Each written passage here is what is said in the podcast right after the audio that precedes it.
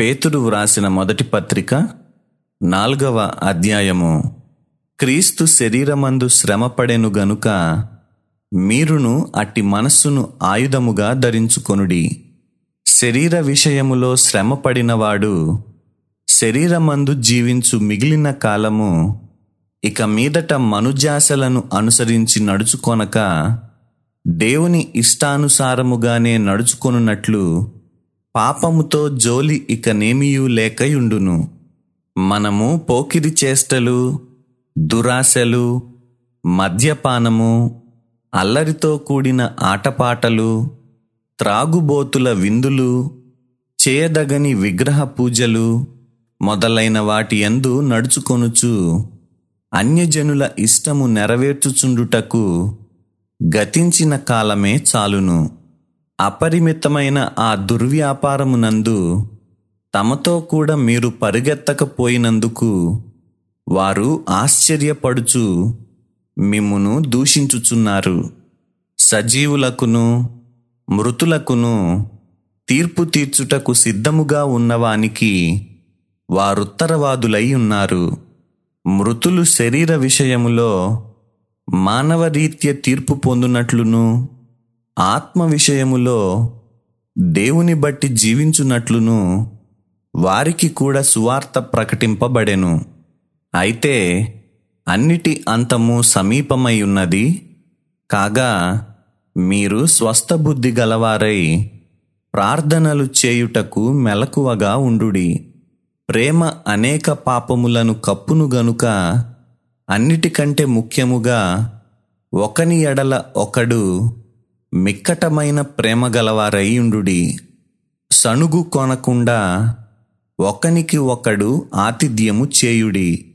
దేవుని నానా విధమైన కృప విషయమై మంచి గృహ నిర్వాహకులయ్యుండి ఒక్కొక్కడు కృపావరము పొందిన కొలది ఒకనికొకడు ఉపచారము చేయుడి. ఒకడు బోధించిన ఎడల దైవోక్తులను బోధించునట్టు బోధింపవలెను.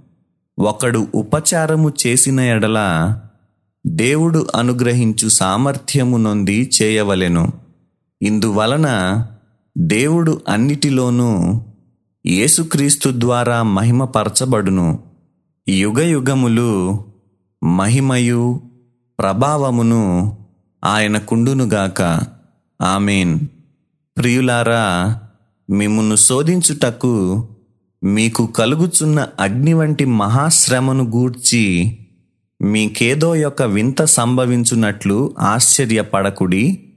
క్రీస్తు మహిమ బయలుపరచబడినప్పుడు మీరు మహానందముతో సంతోషించు నిమిత్తము క్రీస్తు శ్రమలలో మీరు పాలివారై ఉన్నంతగా సంతోషించుడి.